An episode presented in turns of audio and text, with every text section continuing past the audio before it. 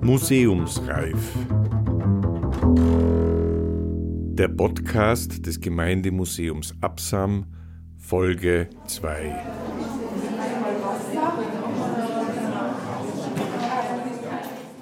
Einerseits mit dem vor wenigen Tagen in Tirol abgetrennten Wolfskopf hätte man vor rund 500 Jahren bei den Behörden noch eine satte Prämie einstreifen können. Andererseits kehrt der Wolf heute in eine Art Schlaraffenland zurück. Diesem weiten Feld hat sich das Gemeindemuseum Absam Anfang August ein ganzes Wochenende lang gewidmet. Sie hören die Zusammenfassung eines Gesprächs mit dem Wolfsbeauftragten Dr. Georg Rauer. In der Schweiz sagt man die drei S, Schießen, Schaf und Schweigen.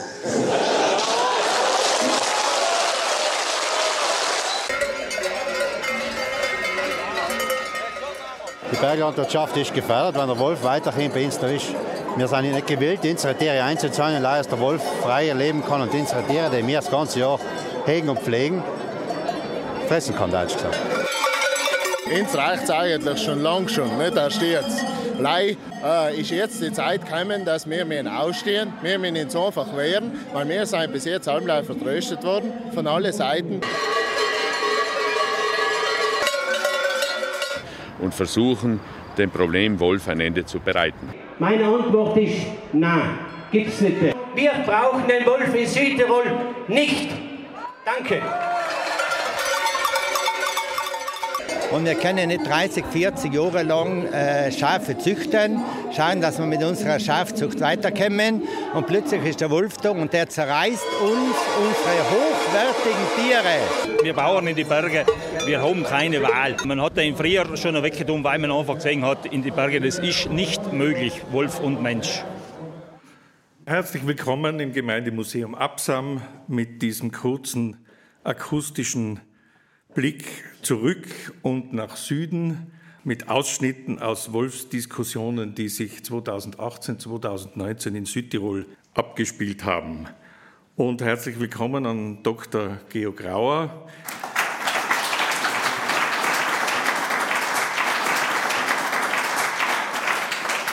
Er ist vermutlich der Einzige im Saal, der also tatsächlich Wölfen schon begegnet ist. Und damit zur ersten Frage, seit wann beschäftigen Sie sich professionell mit Wölfen? Ja, seit 2009 ungefähr. Das ist der, der Zeitpunkt, wo es bei uns mit den Wölfen so richtig losgegangen ist. Vorher eben mit den Bären, das seit 1989. Und wie es mit den Bären weniger geworden ist, ist sozusagen rechtzeitig der Wolf erschienen. Welche Fragen rund um den Wolf stehen im Zentrum der wissenschaftlichen Beschäftigung mit dem Wolf? Ja, mein, was, was jetzt uns vielleicht am meisten umtreibt, ist die Frage des, des Lebensraums. Der in den Gebieten, wo man damit rechnet, dass Wölfe kommen könnten, ja, die fragen sich, ist, wo ist der Lebensraum, in welche Richtung kann das gehen? Also sogenannte Habitatanalysen, wo man dann in einem Gebiet versucht, die Faktoren herauszulesen, die halt für die Wolfsverteilung bestimmend sind und dann das auf andere Gebiete umzulegen und zu schauen, wie ist dort das verteilt, in welchen Gebieten müssen wir damit rechnen, dass Wölfe kommen. Können Sie drei biologische Eckdaten des Wolfes nennen? Also ein herausragendes Merkmal ist, dass der Wolf im Rudel lebt, wobei ein Rudel in Europa nicht so groß ist, wie man es zum Beispiel aus Amerika kennt. Also in Europa ist ein Rudel eine Kleinfamilie. Das sind die Elterntiere, das sind die Jungtiere, also die Welpen, Junge des haarigen Jahres und Jungtiere von früheren Würfen, aber sozusagen, wenn sie ein Jahr alt sind, beginnen die Jungen abzuwandern. Und eigentlich mit zwei sollten eigentlich alle sozusagen das Hotel Mama verlassen haben wieder, weil das ist, wenn die geschlechtsreif werden, dann haben sie keinen Platz mehr da drinnen und dann nehmen auch die sozialen Spannungen natürlich zu und dann werden sie einfach vor die Tür gesetzt. Und das führt dazu, dass eben Rudel in, in, in Europa nicht so groß werden. Das, was auch noch bestimmend ist, dass diese Jungtiere, die können dann weit wandern. Also die haben dann, es gibt dann so eine Wanderphase, wo sie allein unterwegs sind. Und es geht darum, einmal ein Gebiet zu suchen, wo man sich niederlassen kann und einen Partner finden. Und dabei können die durchaus große Strecken wandern. Also das können hunderte Kilometer sein. Das ist auch mit besenderten Wölfen nachvollziehbar gemacht worden, mit der Genetik eben, dass man das Herkunftsrudel kennt und dann weiß, wo die auftauchen. Und das Spannende beim Wolf ist eben, dass beide Geschlechter weit wandern. Beim Bären sind es Männchen, die weit wandern, beim Wolf eben beide Geschlechter. Wölfe sind produktiv, haben viele Junge im Vergleich zu den anderen Arten eben auch, also den, den Großraubtierarten mit dem Wurfgrößen bis, bis acht Junge im Jahr. Und das heißt, Wölfe sind sozusagen die potentesten Kolonisatoren und können eben also wirklich auch recht große Wachstumsraten in der Population erreichen. Das ist, wenn man die deutsche Population anschaut, dort ist das genauer analysiert. Die haben eine jährliche Wachstumsrate von 36 Prozent. Und im Moment sind die in einer Phase, wo die wirklich ein sozusagen bilderbuchmäßig, lehrbuchmäßiges, exponentielles Wachstum zeigen. Das kann natürlich nicht immer so weitergehen. Irgendwo stoßt das Ganze auch an. Also da ist genug Lebensraum vorhanden und wenn man sich da hinein ausbreiten kann, dann kann so eine Population sehr rasch wachsen. Das geht aber nur, wenn der Platz da ist, wo man sich hin ausbreiten kann. Damit kommen wir schon in das Gebiet des Wolfsmanagements, weil eine sehr große Rolle spielt ja das Verhältnis Mensch-Wolf oder Wolf-Mensch. Auf welche Daten greift dieses Modell des Wolfsmanagements zurück? Ja, das sind die Erfahrungen in, in anderen Ländern, also die, die halt schon ein bisschen früher dran waren, sozusagen. Also besonders in Richtung Herdenschutz, sagen, da orientieren uns, wir uns vielleicht ein bisschen mehr an der Schweiz, weil die halt auch alpine Gebiete haben, viele. Äh, aber generell sind es einfach die Erfahrungen aus den Nachbarländern und wie dort mit dem Wolf umgegangen wird, das ist etwas, das man schaut, wie weit wir das auch hier in Österreich so übernehmen können, umsetzen können. Auch wenn das ja, anfangs für viele dann nicht vorstellbar ist. Aber ich meine, es hat sich auch niemand vorstellen können, welche Entwicklung die Wölfe jetzt nehmen können vor 20 Jahren. Ne? Ein großes Problem ist, dass sich der Wolf ja in einer Kulturlandschaft bewegt. Der Almbetrieb ist ja wie ein reich gedeckter Tisch für einen einwandernden Wolf. Welche menschengemachten Faktoren äh, lassen sich im Verhältnis zum Wolf festmachen? Ja, also das stimmt. Wölfe, die leben in Europa in der Kulturlandschaft. Ich meine, wir drücken überall unseren Stempel drauf. Ich meine, es gibt Gebiete, wo wir halt nicht so präsent sind, aber im Grunde genommen haben wir überall Einfluss und überall Interessen, die wir vertreten auch natürlich. Und unser Einfluss, also meine, gerade wenn es um die Nahrung geht, und jetzt, jetzt sind das nicht unbedingt die Schafe auf der Alm, die der reich gedeckte Tisch sind, sondern das sind die Wildtiere, die wir in hohen Beständen erhalten durch Hegemaßnahmen.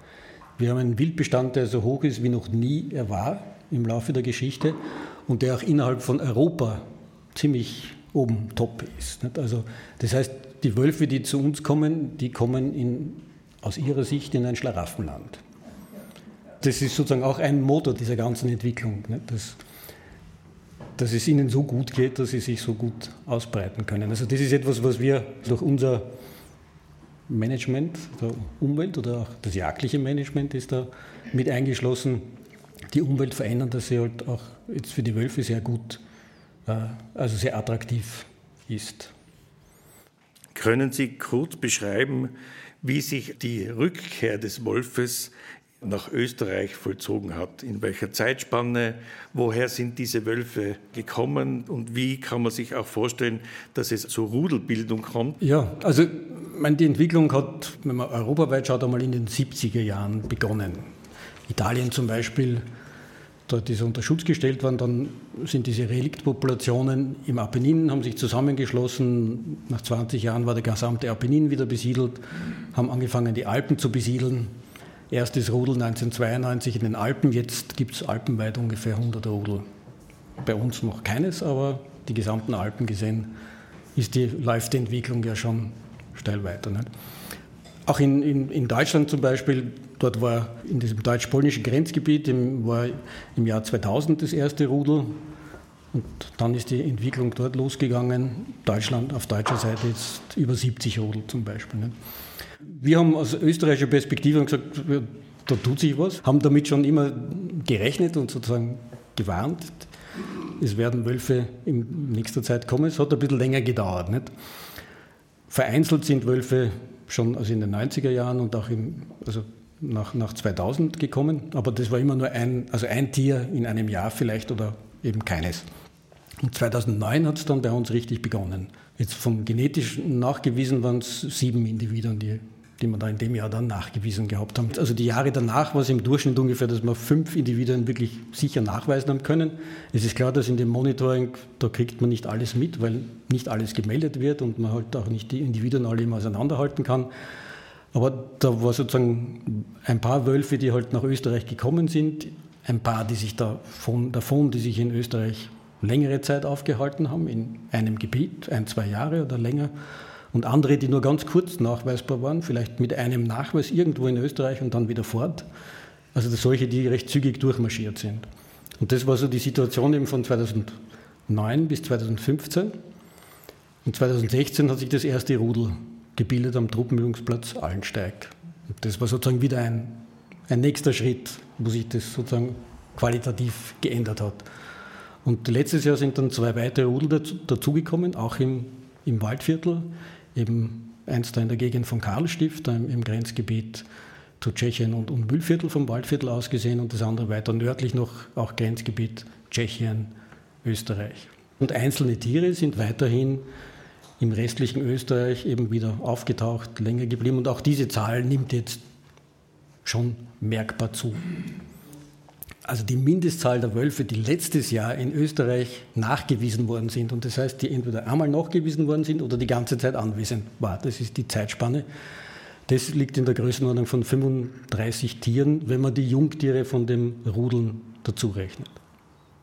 Hermann Gar, Nationalratsabgeordneter der ÖVP, spricht also von 80.000 Schafen, die in Tirol gehalten werden.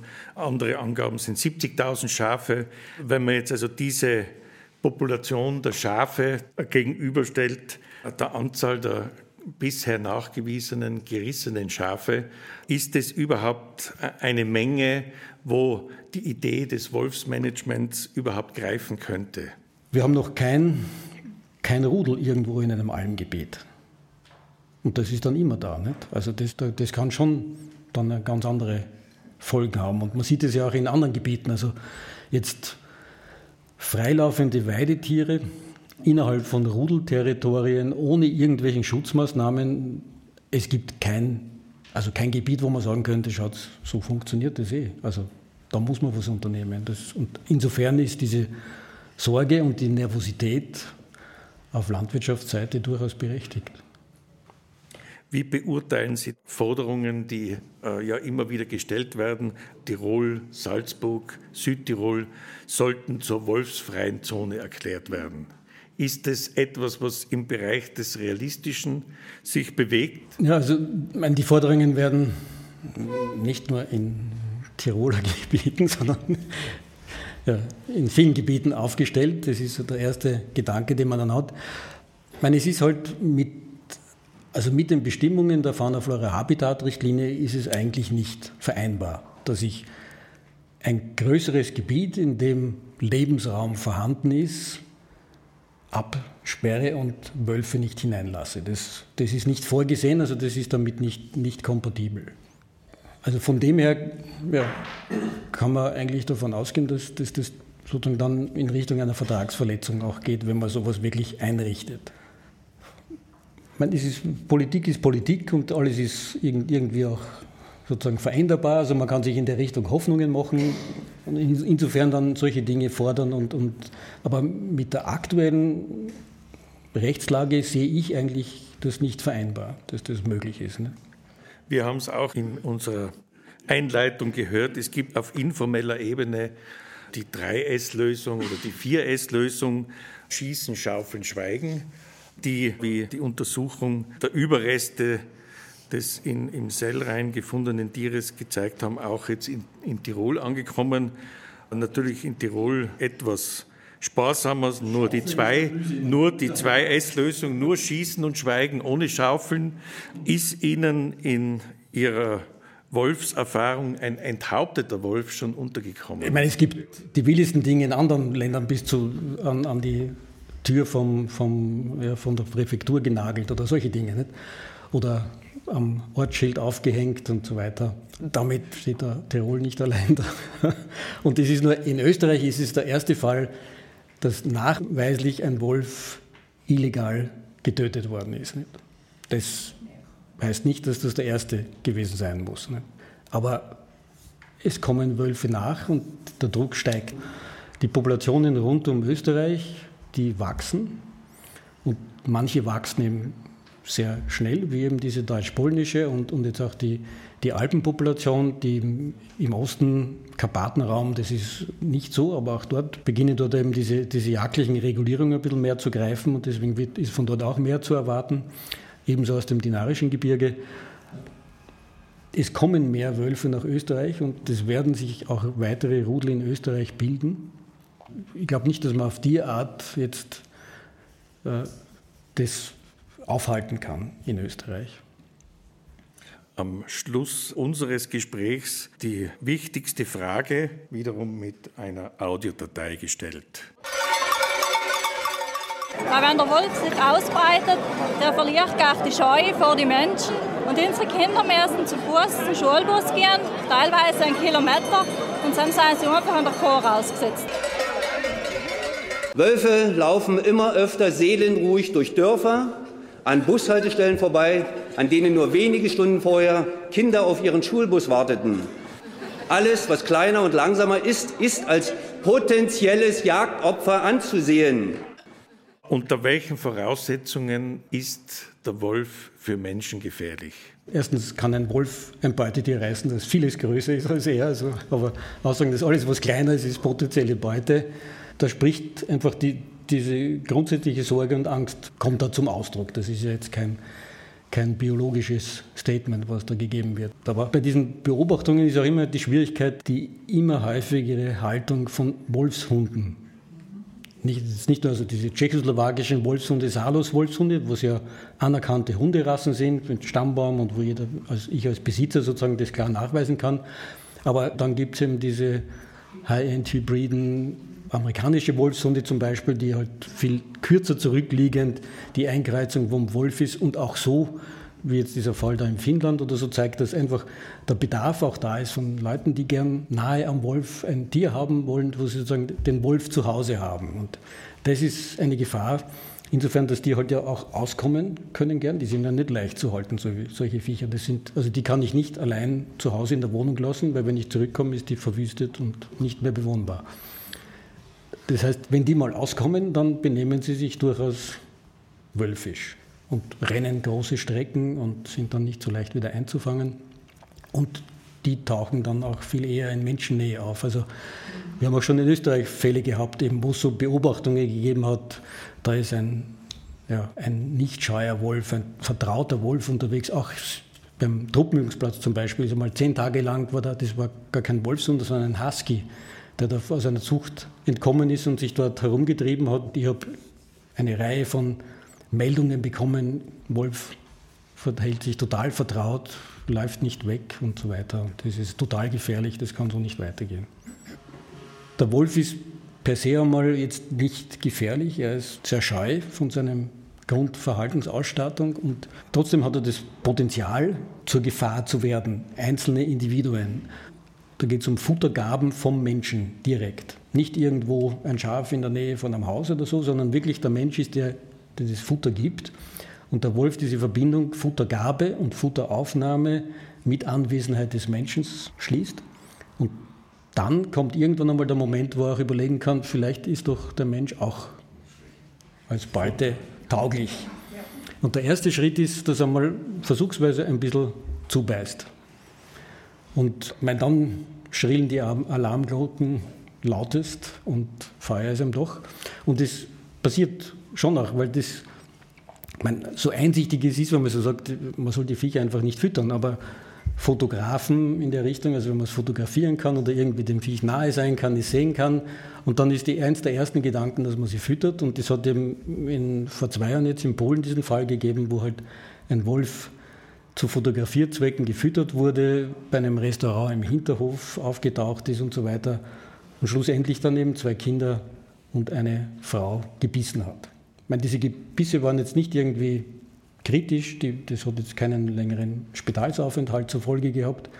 Aber das ist der erste Schritt und das ist umgehend reagiert worden. Der Wolf ist geschossen worden. Also das ist auch eine Aufgabe des Managements, zu achten, dass solche Dinge nicht passieren und dass, wenn es sich in die Richtung entwickelt, dass man da in möglichst frühem Stadium auch wirklich eingreift. Musik